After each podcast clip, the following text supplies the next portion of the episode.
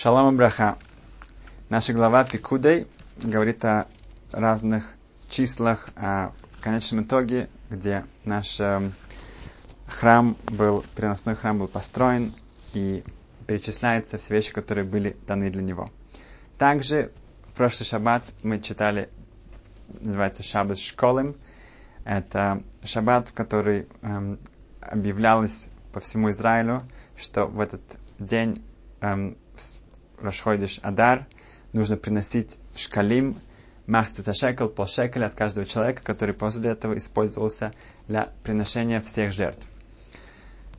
Эм, мы видим, что месяц Адар начинается с шкалим, с денег, и также мы видим, что далее э, в Адаре одна из главных э, мецвод это матана с левьоним, это подарки для бедных сказано, что человек, который э, готовит себе большую трапезу, большой пир на Пурим, как это мецва, также он дарит э, шлахмонос, подарки, составляющие из еды своим друзьям. Пишет Рамбам, что желательно, чтобы э, те, та сумма, которую он тратит на подарки для друзей и для своей суды, для своей трапезы, она была равна тем, что он дает для бедных.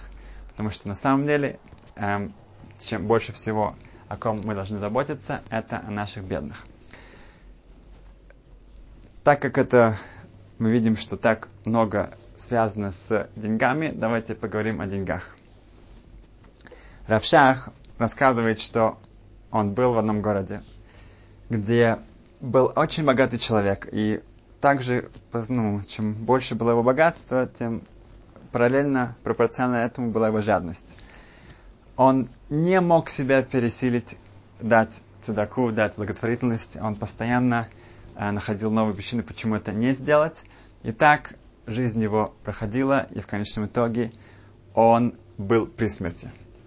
В этот момент Хевре Кадиша, уже то, те люди, которые, та группа людей, которые занимаются этой важной митцвой, эм, приготовления к ну, тем, кто при смерти, они говорят с ним шма, эм, и потом хоронят его. Они пришли, и они сказали, что ну, тебе было тяжело во время жизни дать цедаку, дать благотворительность, но сейчас тебе уже понятно, что ну, последняя для тебя возможность, идти наверняка будет это просто, потому что уже эти деньги в гроб свой ты не унесешь. Но, говорит Равшах, этот богат, этот э, богач, он сказал, что он не может. Он просто не может.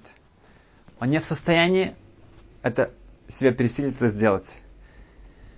Равиляшев, он рассказывает очень похожую историю, та же ситуация, также богач, также э, этот, э, скупо, скупость, которая была легендарна.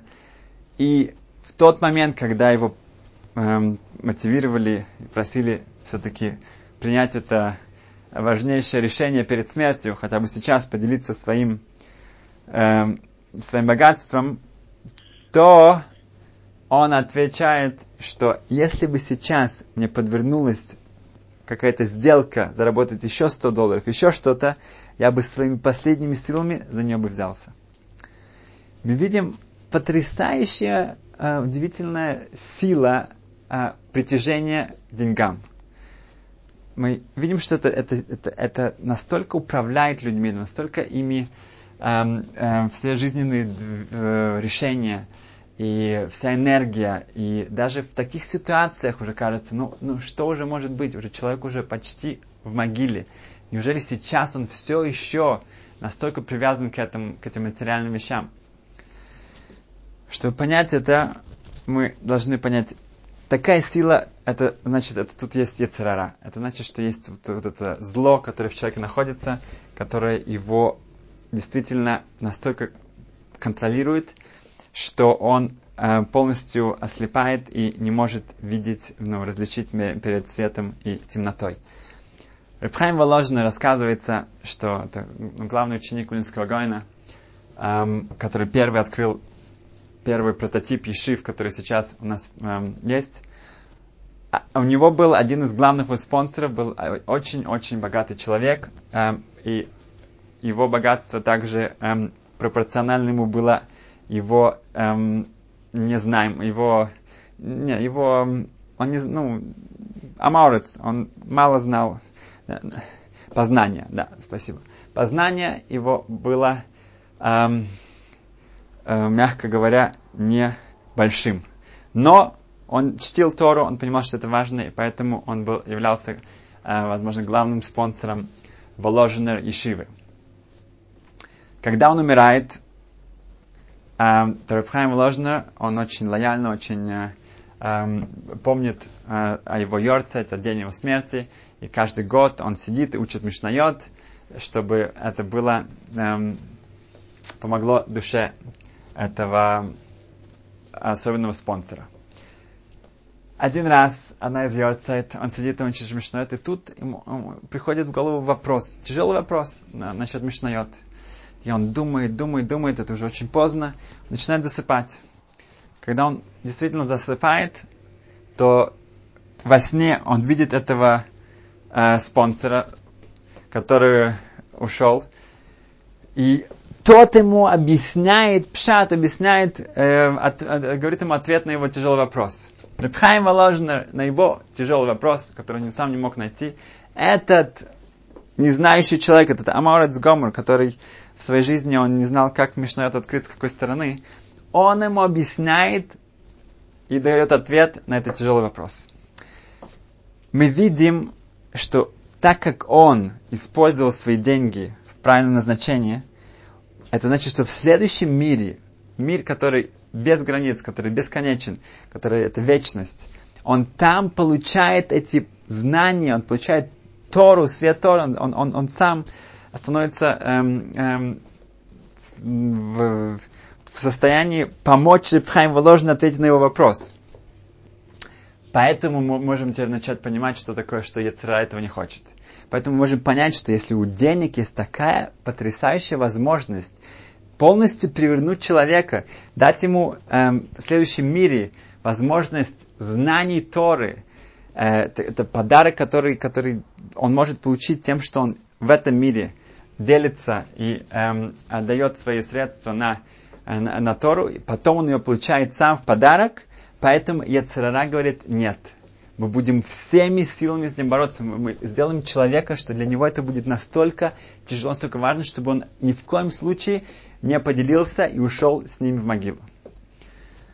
В эм, Рабы Царалхан э, Спектр, который являлся главным галактическим авторитетом в Европе, все сложнейшие вопросы относились к нему. У него есть э, множество книг, там, где ну, э, он известный был как пап, как отец Агунот, тех женщин, которых были оставлены одни, эм, где не получили гет, не получили развод, и он, он им помогал. А его книги Айн Ицхак, Бер Ицхак, Нахал Ицхак эм, считаются классическими эм, вопросами-ответами во в мире Галахи. Он пишет в вступлении к своим книгам, что мы знаем, что Давид Амелах, он попросил эм, в Таилим он просит, чтобы у него было этот мир, и следующий мир. Что это имеет в виду? Что тем, что мы сейчас говорим Таилим, псалмы, которые написал Давид Амелах, и это, это что-то, что считается Торой, частью эм, нашей святой Торы, в Давид Амелах его губы, да, Сасаем Дойвус называется, а его губы двигаются в могиле. Другими словами, что даже если э, это, вся Тора, которую человек оставляет здесь, если она потом изучается, то ее автор в могиле, он продолжает жить. Имеется в виду, что он живет в этом мире и в следующем, потому что он действительно полностью продолжает жить. Это значит, что все эти мецвод, которые делаются за него, это записывается на его счет. Вся та эм, потеря, которую человек э, Эм, у него является потеря, когда он уходит в следующий мир, он уже больше не может ничего достичь. Здесь это не, к этому не касается. Он все еще продолжает, продолжает расти, подниматься, подниматься. Его э, э, считается, что его губы двигаются в могиле, потому что он как будто бы изучает Тору. Теперь, в, в, дальше мы видим, что говорит Рабицон Элхан, что все те спонсоры, которые эм, Э, участвовали в, в этой книге, также их губы будут двигаться в могиле. Также все, что эм, эм, он, э, э, будет учиться его книге, благодаря тем спонсорам, которые участвовали в публикации его книг, также их губы будут двигаться каждый раз, когда мы учим его книги. Опять же, потрясающая вещь. То, что он сможет эм, передать, что он, вся, вся та Тора, которая изучается, те люди, которые не, не знали, как открыть книги, они знали, как учиться, но они участвовали в публикации этих книг, они смогут этим тоже эм, наслаждаться в следующем мире, это будет бесконечно. Дальше мы видим Хирам, царь Хирам, это тот царь э, страны Цур, к которому Шлойма Мелах, царь Соломон, обращается с просьбой, чтобы построить э, храм. Ему нужно специальное дерево, которое э, можно было найти только в тех странах. Также специальные рабочие, которые были специалистами по этому дереву. Медреш Ялкут Шимони рассказывает потрясающую вещь, что по расчетам этот царь Хирам, он проживает около тысячи лет. Да, есть там спор, это, иногда это по нескольким версиям это доходит до 600, некоторые говорят, что это больше тысячи. Как это может быть? Говорится там, что э, так как он все еще, он, он, он продолжал жить, продолжал жить, он видит, что цари Израиля умирают, и Шлайма Мелах, и Хиския Мелах, и все, все, все. А он все еще жив. Поэтому он решает для себя, похоже на, на фараона, что, наверное, он сам является божественным, у него есть божественные силы, он не умирает, а все остальные умирают.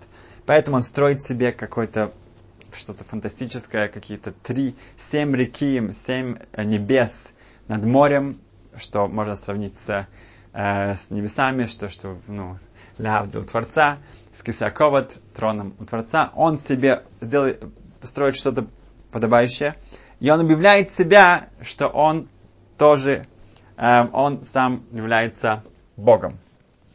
На что Ашем говорит Ихескелю, пророку Ихескелю, чтобы он пошел к нему и сказал ему, что это не так. А Ехескель говорит, как я туда заберусь? Ашем говорит, не беспокойся, ты заберешься туда. Он действительно туда попадает. Хиром не может понять, кто мог проникнуть в его высшие сферы. И Хескель ему объявляет, что это, эм, что он является не, у него нет никаких божественных сил, а говорит, что как же так, что я еще жив? Отвечает ему Хескель, потому что ты дал, эм, э, ты участвовал в строительстве храма. И мы видим, говорит Медлеш, когда же Хирам умирает, в тот момент, когда Нуханец разрушает эм, храм, в этот момент Хирам умирает. Да, сотни-сотни лет он, он, он жив, после этого он умирает, потому что больше того, что он дал для храма, больше этого не существует. Видим кого-то, это царь, который, в общем-то, Раша, он, он, он, злодей. И он делает это не во имя Творца, он участвует в этом, это приносит ему э, даже какую-то финансовую честь э, и выгоду. Но так как он прикасается своими руками, он участвует в чем-то э, святом, это дает ему вот это вот долго, долгожитие больше, чем кто-то другой, эм, потому что он своими средствами как-то участвовал и содействовал в строительстве Бета Мигдаш. Ребянков Галинский рассказывает э, такую типичную историю про себя. Эм, когда ему довелось, опять же, был большой кризис для Ешив в Израиле, его отправили в Америку чтобы он собрал средства для этих ешив. И он попадает к Сатма Ребе, Сатманский Ребе. А, когда Сатма Ребе узнает, с кем он имеет дело, Яков Галинский, он спрашивает его, что, как, как, ну, чем мы можем помочь. И когда он им рассказывает всю, всю ситуацию, то Сатма сам идет, нанимает 2000 долларов, что э, по тем меркам была огромнейшая сумма, и передает их для него. После этого Ян Галинский отправляется к одному um, богатому хасиду, Сатмар хасиду, который принимает, и um, когда он объявляет, для чего он собирает эти средства, эти деньги, он спрашивает, этот хасид спрашивает его, а эти школы, эти ешивы, они получают э, средств, ну, помощь от государства. Как известно, у Сатмар у них особое есть эм, отношение к государству Израиля. Эм, на что Ребенка Галинского отвечает, да, действительно, они получают небольшую помощь, но так как она э, минимальна, она не хватает ни на что, поэтому он здесь, э, чтобы спасти эти учреждения от э, э, руины, от э, того, что они закроются. На что этот хасид говорит, нет, так как э, они получают средства от государства, э, то мы, как э, Сатмар Хасиды, так как ну, мы слушаемся Рэбе, мы не помогаем таким учреждениям. На что Ян Загалинский говорит, что, ну ты знаешь, Сатмар Рэбе сам, да, дал мне э, 2000 долларов для этих учреждений. На что этот э, хасид очень остроумно отвечает, да, Сатма Ребе, он может поспорить и не слушать Сатма Ребе. Но я должен, я не могу с ним спорить. Сатма Ребе сказал, что не помогать учреждениям, которые, которые эм, получают помощь от э, государства.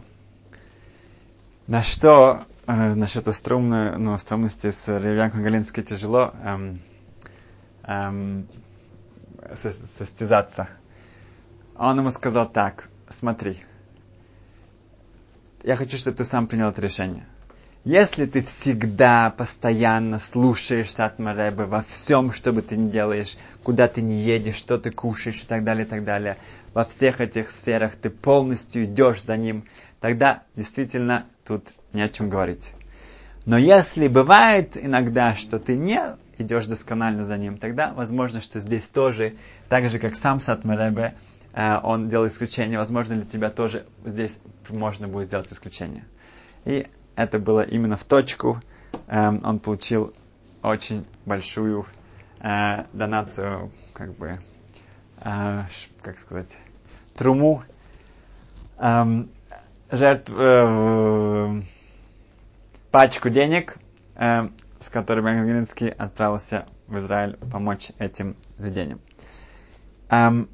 Также есть интересно, рассказывал мой Раф, который жил в Бруклине, что там есть эм, такой феномен, э, феномен, хотя ашкназских евреев, возможно, больше, чем сефардских, но у ашкназских евреев есть одна миква, которая уже так, ну, в какой-то момент уже разваливалась, а у сефардских евреев, у Uh, есть uh, там иранские, марокканские, есть примерно пять шикарных микв, одна лучше другой. Мраморные, чуть ли не золотые, просто Um, и даже да, ашкенадские больше пользуются теми, чем своей, потому что как бы это гораздо более приятно. Теперь спросили um, одного из главных э, сфатских раввинов, как они это добиваются, почему у них как бы ну, уже пять, а у, у нас одна, и та уже разваливается, и еле-еле они могут как-то собрать какие-то деньги, чтобы ее починить. На что ответил этот Раф очень просто – он говорит, смотрите, когда вы собираете деньги, э, допустим, на микву, на и так далее, то вы говорите, смотри, вы идете к каким-то богатым людям и скажете, что это огромнейшая схуд, привилегия, это будет такая у вас награда, так будет хорошо, это если вы будете участвовать в этом. И вы стараетесь их уговорить, да, и да, иногда у вас получается, иногда нет. Часто нет. Это когда я собираю на какой-то эм, на, эм, на микву или на ишиву, или на что бы то ни было, я, я подхожу к эм, этим богатым сифатским временем, то я им очень просто объясняю, что если ты дашь, то хорошо. Если ты не дашь эту сумму, то ты идешь прямо в геном, прямо в ад. И в моей общине ребята, они очень не любят ад. У них есть такое, у них очень-очень не любят ад. Гехенном это для них это очень неприятно что-то. Поэтому я ставлю их перед этим выбором, и наш фандрейзинг, наше э, собрание средств, оно идет очень быстро и очень успешно. Это в нашем поколении это немножко тяжело слышать такие слова и так далее, и так далее. У сфрадских евреев, Бог Хашем, это, ну, действительно, они могут с этим справиться, это работает, потому что, но на самом деле, это очень-очень веский аргумент. И с другой стороны, как кто это может говорить? Да? Было два ребес, два хасидских ребес. У одного тоже действительно ему давали огромнейшие хасиды, приходили к нему с огромнейшими суммами, и он действительно мог содержать и ешивы, и дом для престарелых, и дом для сирот, и просто э, средств стало достаточно много для всех, для всего. А у другого, наоборот, было очень туго все, все как-то ему давали по копейке здесь, по копейке здесь.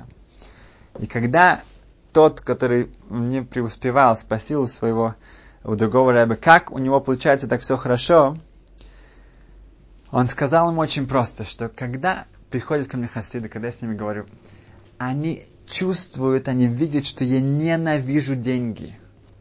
Я просто не, у меня как бы деньги, я просто их терпеть не могу. Это же, как мы видим, к чему это может привести. И это потихоньку, это, это к ним как-то прилепляется. Это что-то в них входит, вот это вот чувство, вот это моя э, персональная, моя идеология, моя, как я, мой подход, это тоже в них. Поэтому, когда эм, у них есть возможность освободиться от этих денег, они действительно очень щедро делятся для всех этих хороших эм, эм, пред, э, всех этих хороших планов. А у тебя наоборот, когда ты, у тебя очень, как сказать, позитивное отношение к деньгам. Ты любишь деньги. Поэтому, когда приходят к тебе твои хасиды, то они тоже к ним это тоже проявляется, это тоже к ним входит в сердце. Они тоже любят деньги. Тогда им очень тяжело с ними расстаться. Поэтому видим, что кто эм, объявлял, чтобы люди собирали э, средства на храм, на мешкан, это был мой Шарабейну. Мой Шарабейну был тем, кто, когда все, весь еврейский народ бегали по Египту, собирали эм, все эти богатства, все эти вещи и, и золото и серебро от египтян, мой Шрабейну, он ходил, искал, э, где э, захоронен Йосиф, чтобы взять его останки с собой. Потому что он, э, еврейский народ поклялся Йосифу, что они возьмут его с собой, и этим э, занимался мой Шрабейну. Сказано, что Хохам, э, э, говорится посук об этом, что Хохам, мудрый человек, он берет мецвод. Другие остальные бегают за разными материальными вещами, а хохам, он берет мецвод.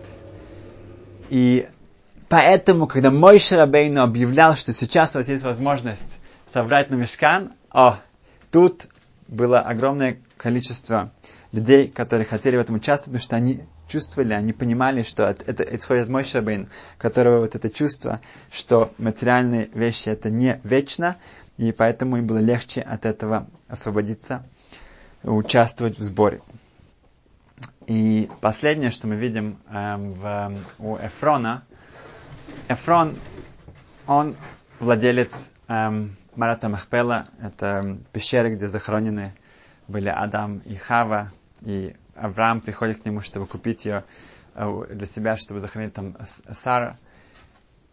Балатурим э, делает следующее замечание, что Эфрон нужно было бы написать Айн, Пей, Рейш, Вав, Эфро, Н, и потом Э, Нун.